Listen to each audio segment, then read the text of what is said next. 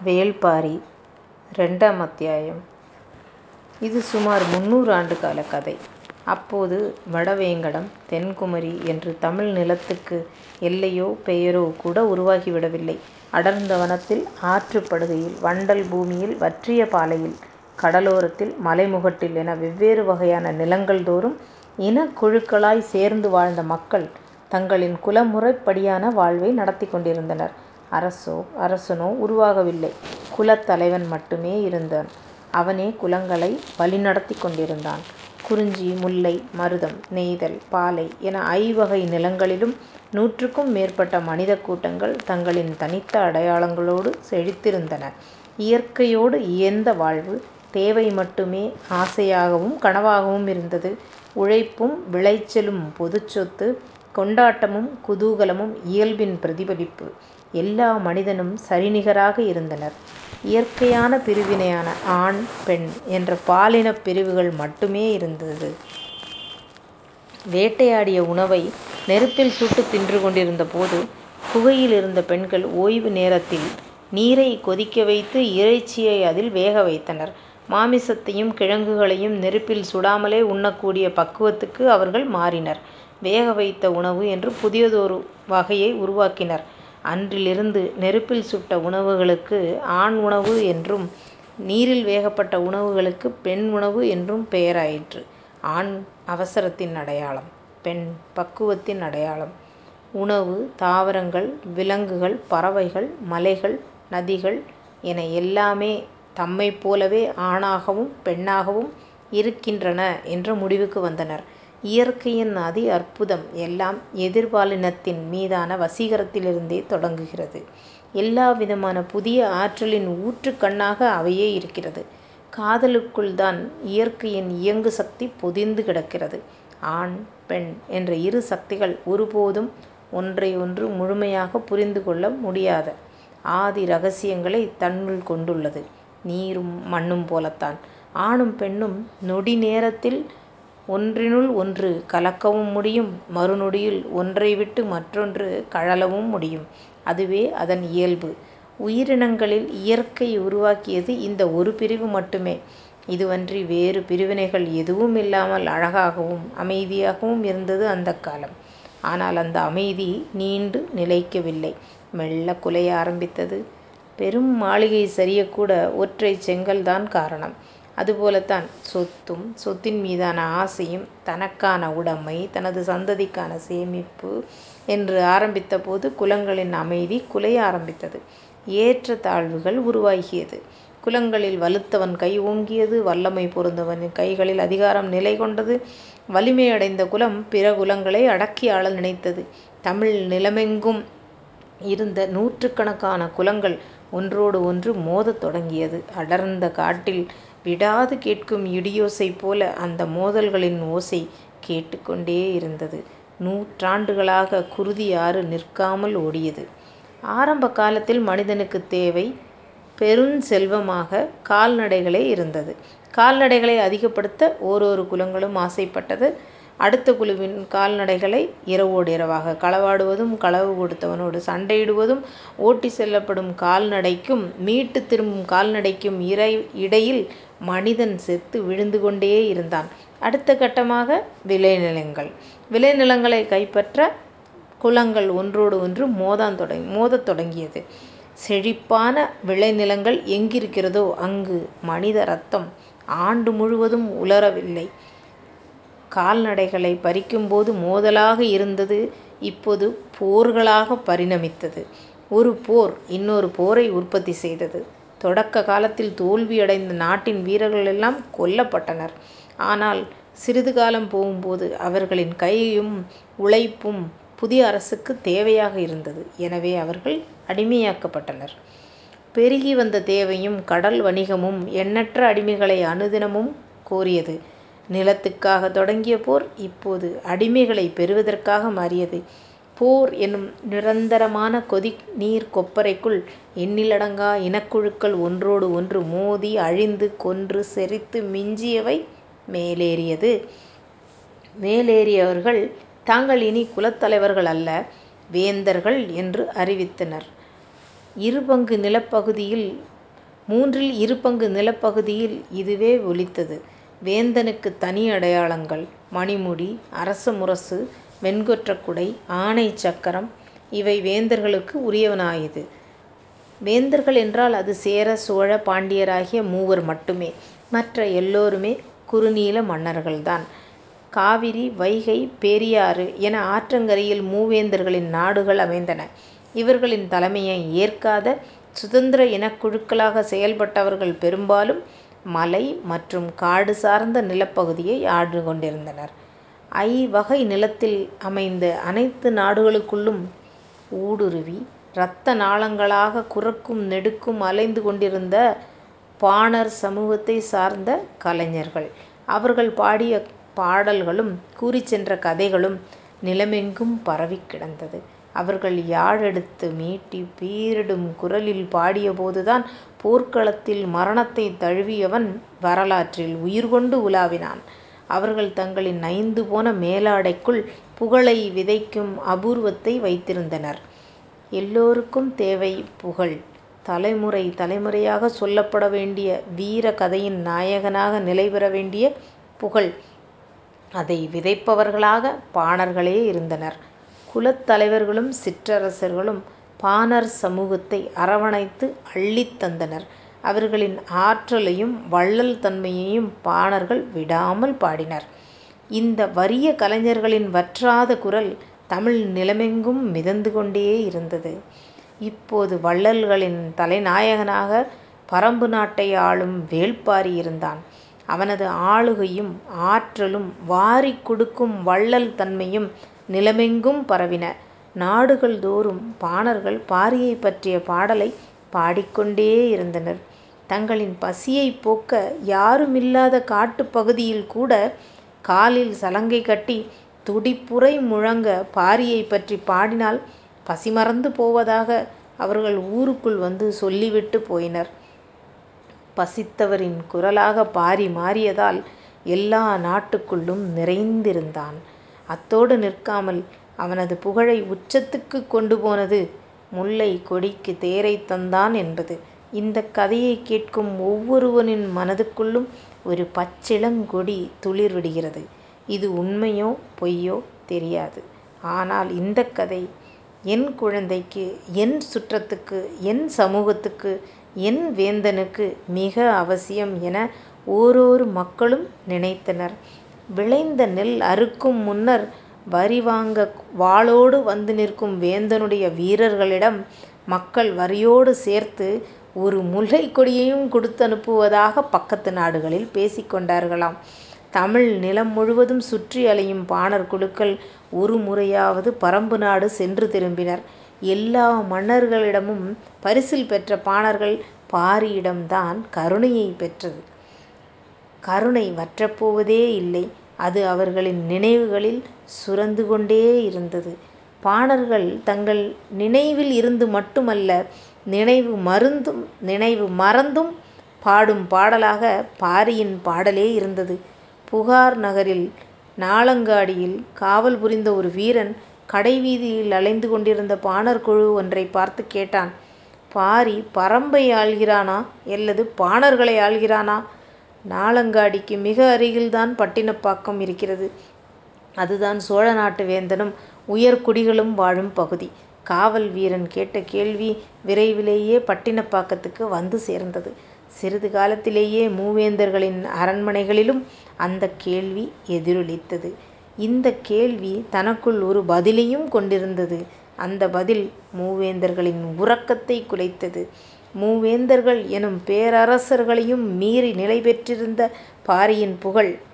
அவர்களால் பாரியை ஒன்றும் செய்து முடியவில்லை. காரணம் பாரியின் மாவீரம். பறம்பு நாட்டின் நிலவியல் அமைப்பு. படை வலிமை இவை எல்லாம்தான். ஆனால் எல்லோருமே சந்தர்ப்பத்தை எதிர்பார்த்துக் காத்திருந்தனர். இந்த நிலையில்தான் கபிலர் அருக நாட்டை ஆளும் சிறுகுடி மன்னன் செம்பனின் மாளிகைக்குத் தற்செயலாக வந்து சேர்ந்தார். அன்றைய தமிழ் நிலத்தின் பெரும் புலவராக விளங்கியவர் கபிலர். கபிலர் போன்ற புலவர்களே மாற்றரசுக்குள் நுழையவும் அரசனுக்கு அறிவுரை சொல்லவும் போரைத் தடுக்கவும் அவசியம் என கருதப்பட்ட தாக்குதலை நடத்தவும் காரணமாக இருந்தார்கள். அவர்கள் நிலமெங்கும் சுற்றி அலைந்தபடி இருந்தனர். கடற்கரையில் காய்ந்த மீனும் ஆயர்குடியின் தயிர் மத்தும் இவர்களின் பாடலின் சுவையைக் கூட்டியது. பாலை நிலத்தின் ஊன்சோறும் குறிஞ்சி நிலத்தின் புளித்த கள்ளும் தமிழ்க் கவிதைகளைச் செழிப்புறச் செய்தன. கபிலர் பறம்பு நாட்டுக்குப் போனதில்லை. வேள்பாரியைச் சந்தித்ததுமில்லை. ஆனால் பாரியைப் பற்றிப் பாணர்கள் மீண்டும் மீண்டும் பாடியபோது அவருக்கு ஆச்சரியத்தை விட சந்தேகமே வலுப்பெற்றது. எல்லோராலும் அதிகம் புகழப்படும் ஒரு இடத்தில் பிழைகள் மலிந்திருக்கும். யாருடைய கவனத்தையும் சிதைக்கும் ஆற்றல் புகழுக்கு உண்டு. அதற்கு அடிமையாகாதவர்களை அது சந்தித்ததே இல்லை என்ற அகம்பாவம்தான் புகழின் ஆணிவேர். எனவே புகழால் நிலை பெற்றுள்ள ஒன்றின்மீது இயல்பான கசப்பு கபிலருக்கு உருவாகியிருந்தது. நடுநாட்டு அரசன் வேண்மானைக் காண சென்று கொண்டிருந்த கபிலர் பயணக்களப்பு மிகுதியால் சற்று ஓய்வெடுத்து செல்லலாம் என்று முடிவெடுக்கிறார். வாவியாற்றங்கரையில் அமர்ந்து செம்பனின் அரண்மனையை நோக்கி தேரை ஓட்டச் சொன்னார். பாணர்களின் கூத்தை பகலெல்லாம் பார்த்திருந்த செம்பனுக்கு மாலையில் திடீரென கபிலரின் வரவு பெரும் மகிழ்வைத் தந்தது. பச்சை நிறக் குப்பியில் நிறைந்து வழியும் கள்ளோடு தொடங்கியது அன்றைய இரவு. கள்ளைப் பருகத் தொடங்கியதும் அதன் புளிப்புச் சுவை சற்றே மாறுபட்டதாக இருக்கிறதே என்று உணர்ந்த கபிலர் இது என்ன கள்? என்று கேட்டார். தேனிலிருந்து தயாரித்து மூங்கில் குழாயிலிட்டு நன்கு புளிக்க வைத்து முற்றிய கல் நாங்கள் இது தேங்கல் என்போம். உங்களைப் போல புலவர்கள் தேறல் என்று சொல்வீர்கள். அப்போது வீரன் ஒருவன் உண்பதற்கான கரித்துண்டங்களை குழிசிப் பானையில் நிறைய எடுத்துக் கொண்டு வைத்துவிட்டுப் போனான். அந்தப் பானையை கபிலர் எடுத்து உண்ண ஏதுவாக அவரை நோக்கித் தள்ளி வைக்க முயன்றான் செம்பன். பானையை ஒரு கையால் தள்ள முடியவில்லை. இன்னொரு கையில் இருந்த குப்பியைக் கீழே வைத்துவிட்டு இரு கைகளாலும் தள்ளினான். அதனைக் கவனித்த கபிலர் கல்லை பருகியபடியே கேட்டார் என்ன பகலெல்லாம் பாணர்களுக்கு அள்ளி வழங்கியதால் உங்க கரம் சோர்ந்து போய்விட்டதா? இல்லை பெரும்புலவரே. அவர்களுக்கு அள்ளி வழங்கும் நல்வாய்ப்பு இன்று எனக்குக் கிடைக்கவில்லை. ஏன்? அவர்கள் பறம்பு மலையில் பாரியைப் பார்த்துவிட்டு வருபவர்கள். எடுத்துச் செல்ல முடியாத அளவு பொருள்களோடுதான் இங்கு வந்தார்கள். என்னை நன்கு அறிந்த கீழ்க்குடி பாணர் கூட்டம் அது. எனவே என்னோடு விருந்துண்டு ஆடிக் கழித்துவிட்டுப் போனார்கள். நெய்யிலே வறுத்தெடுத்த மான்கறியின் கடித்து இழுத்தபடி கபிலர் கேட்டார். பறம்பு நாட்டுக்குப் போய்த் திரும்புவர்கள் இந்தப் பக்கம் ஏன் வந்தாங்க? அந்த நாட்டின் தென் திசை எல்லை பச்சை பச்சைமலைத் தொடரில்தான் முடிகிறது. அந்தப் பக்கம் இருக்கும் வேட்டுவன் பாறை வழியாகத்தான் பறம்பு மலைக்குள் பாதை போகும் பாதை ஒன்று உண்டு. ஆனால் அது முறையான பாதை அல்ல அதில் எப்படி இவர்கள் இறங்கி வந்தார்கள் என்பதும் எனக்கு தெரியவில்லை என்று சொல்லியபடி தனக்கான கரித்துண்டை எடுத்து கடித்து கொண்டிருந்தார் பாதையை முறையற்று வைத்திருப்பது அரச குற்றம் என்றார் கபிலர். மலைப்பாதையை பாதுகாப்பது கடினம் அல்லவா என்று கேட்டான் செம்பான் அவன் தேருக்கு முக்கியத்துவம் கொடுத்திருந்தால் பாதையை பாதுகாத்திருப்பான். முல்லைக்கு கனிவு காட்டியவன் பாதையை கைவிடத்தான் வேண்டும். கைவிடப்பட்ட பாதையால் வணிகம் வளராது. வணிகம் பெருகாத நாட்டில் வளம் கூடாது. வளமற்ற நாட்டில் நிறைந்திருப்பது மக்களின் கண்ணீர் துளிகளே. பறம்பு நாடு வளம் மிக்கது. அதுமட்டுமல்ல பாரியை பார்க்க போன யாருமே பாதை தவறியோ வனமிருகங்களிடம் சிக்கிக் கொண்டோ வழி தெரியாமல் இடர்பட்டதாகவோ நான் கேள்விப்பட்டதே இல்லை என்றான் செம்பன். பாதை சரியில்லாத வழியில் பயணம் மட்டும் எப்படி சரியாக இருக்க முடியும்? கபிலரின் திடமான கேள்விக்கு செம்பனிடம் பதில் இல்லை பாரி விருந்தினரை நிர்வகிப்பதில் தேர்ந்தவன் என்று நினைக்கிறேன். ஆனால் வள்ளல் தன்மை என்பது நிர்வாகத் திறமை அல்ல. அது குழந்தையின் குரல் கேட்ட கணத்தில் பால் கசியும் தாயின் மார்பைப் போன்றது. நீங்கள் பாரியை வள்ளலே இல்லை என்கிறீர்களா? பாரியை வள்ளல் என்றோ சிறந்த அரசன் என்றோ என்னால் இப்போது சொல்லிவிட முடியாது.